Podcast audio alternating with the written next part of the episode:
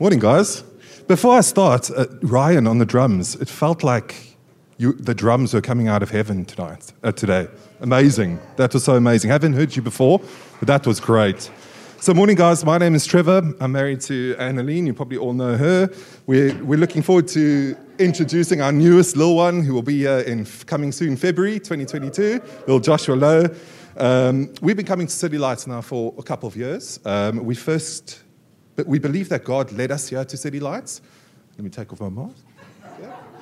No need for the mask. We believe that God led us here to City Lights. We were first in Doha, so we, lived in Qatar, and we went to Robin Alet's church. Um, that ended, and we came here, and we believe the moment we stepped in this place, we knew that this was where God wanted us to be. This was where we could grow from in community. This was where we could grow as a family, and kind of the rest, and, and we will move forward. But my testimony today is one of personal testimony. Um, it's rooted in his words and promises, and there's also a prophetic um, message revelation, which I'll go through for, with you guys now. So, for illustrative purposes, Jade, if you can put that thing up on the back, we all live in the Middle East. Um, we know there's construction, there's roadworks, detours, everything. I mean, you go to bed one day, uh, there's a road there. You wake up the next morning, the road's disappeared. Have you guys been through that? Anyway, so yeah, oh, JLT, yeah, yeah. JVC is bad as well, you know, new roads every day. Um, so do me a favor, guys. So close your eyes for me um, and picture this as we talk through this. So you're in your car, you're driving, you're en route to your destination or what you perceive to be your destination.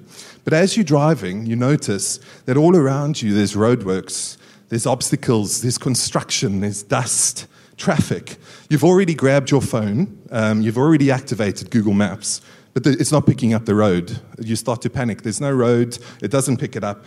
You know, you start to get anxious. You're now, um, you know, you're now late for your appointment. This was not planned. You know, how can this be happening? There's no time for this. You know, you don't know where you're supposed to be going. You suddenly encounter a roadblock or a T-junction uh, and are faced with a decision of what route and path to take, and you have no idea which direction to go. Open your eyes for me. God is saying to you today, it's my plan, your purpose, your purpose, Tara, your purpose, Marlies, just ahead.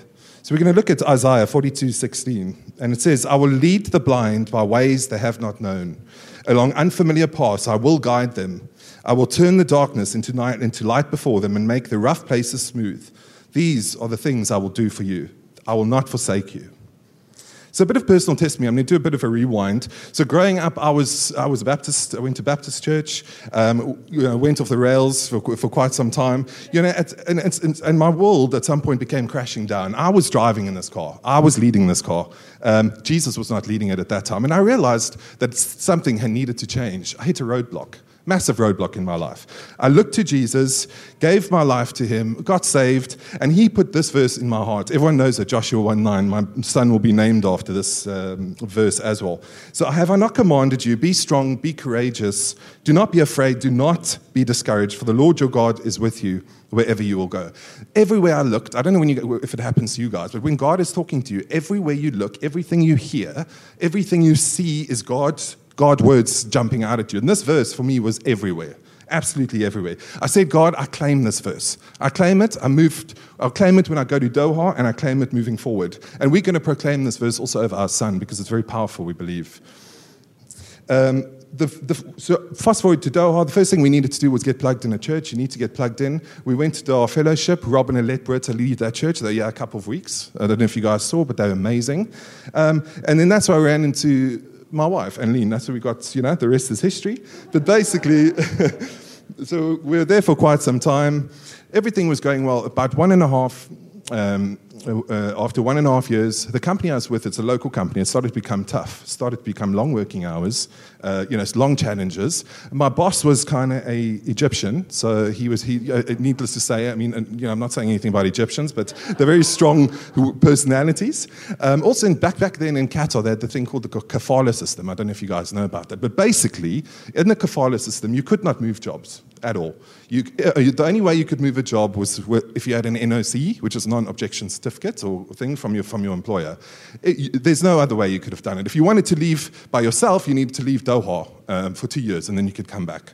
So they kind of they kind of jumped onto that. So I started to feel trapped. I started to feel like you know like I was in prison, like there's nowhere to go. I started to feel like the the Egypt or the Jews in Egypt, you know, under under slavery, um, you know, obviously before they were brought out to Moses. So what I did in Faith with uh, Faith was I started to search out you know opportunities in Doha. So send out CVs, you know, send out all of these CVs, etc. Ask God, this how can this be the path for me? You bring me here to Doha, all of a sudden all of this stuff starts to happen. Opportunity comes from Oman. I'm like, no, but I'm not supposed to be in Oman. I just met Annalene, you know? How can I be shipped off to Oman for an opportunity? I'm like, well, God, what do we do? Every Tuesday night, Dar Fellowship had a, um, they call it a prayer night. And basically, it's where you come together and you pray as, as, as a community. So while we we're doing it, while, well, for that specific prayer night, the roads around the church were all, all messed up. Roadworks, detours, people were late, traffic, all of these issues. Helet Buerta, very prophetic, she got up and she prophesied to the congregation and she said, Look outside. There seems to be chaos outside wherever you go. There's roadworks. It feels like right now in your life, you're hitting a roadblock. You hit, there's a T junction. You need to make a decision. God is saying to you that He is going to show you exactly which direction that you need to go in. He's going to reveal the exact path, the exact route that you need to take. And be at peace while he's revealing to this, and this is going to happen very soon. The very next day, my MD, um, who, who was um, he, this Egyptian, was never going to go anywhere. He was fired from the company, so he was supernaturally fired from the company. That was great. He was replaced by a Christian MD, um, which was even better. And a job opportunity came up, and it turns out that the company I'm with now was clients to the company that I was at. So the new MD had no option but to give me an NOC to move over to my, my new company. Double the package, double, double everything, double opportunity. What an amazing thing. From a roadblock, from a T junction, look to him, and this is, what, this is how he delivers us. Proverbs says, I will instruct you in the way of wisdom and lead you along straight paths. Fast forward a bit, more recently, before COVID, um, Saudi Arabia, we, we, we obviously plugged into the church. My boss comes to me, my recent boss is like, Trevor, I want you to go open up an office in Saudi Arabia. I really, really want you to go do it. Really want you to go do it. I'm like, mm, okay. This was a problem for me because, you know, obviously we, we, we got plugged into City Lights. We felt that Dubai was the place that we needed to go um, or needed to be. And all of a sudden, this opportunity was coming up. Is it an opportunity? I don't know. Is it an opportunity? Maybe not. Maybe yes what to do. You know, we, at the same time, you know, we felt that God was saying to us that He wanted to use us here in Dubai. He wanted to use us as vessels here. There was a, we needed to advance His kingdom in Dubai, not Saudi. So, you know, where did Saudi, Saudi Arabia come up? Um, so it was a bit confusing, you know, at the time. But we prayed into it, and Jesus basically answered this to us. In Colossians, in the Amplified Version, it says, Let peace, which is soul harmony which comes from Christ's rule, act as an umpire continually. In your hearts, deciding and settling with finality all questions that arise in your minds in that peaceful state. That's, what God, that's how God answered us. God has given us peace um, you know, as a special gift, I think, to rule in our hearts. When we faced with certain things, you know, like an umpire, his peace, you know, lets us know that we're safe. His peace um, is right for all occasions. Peace feels right. When we have peace in our hearts, we are able to discern. So we're able to discern which direction that we need to be going in at the end of the day. On the other hand, in the absence of peace, there's turmoil, there's chaos, there's roadblocks, there's construction.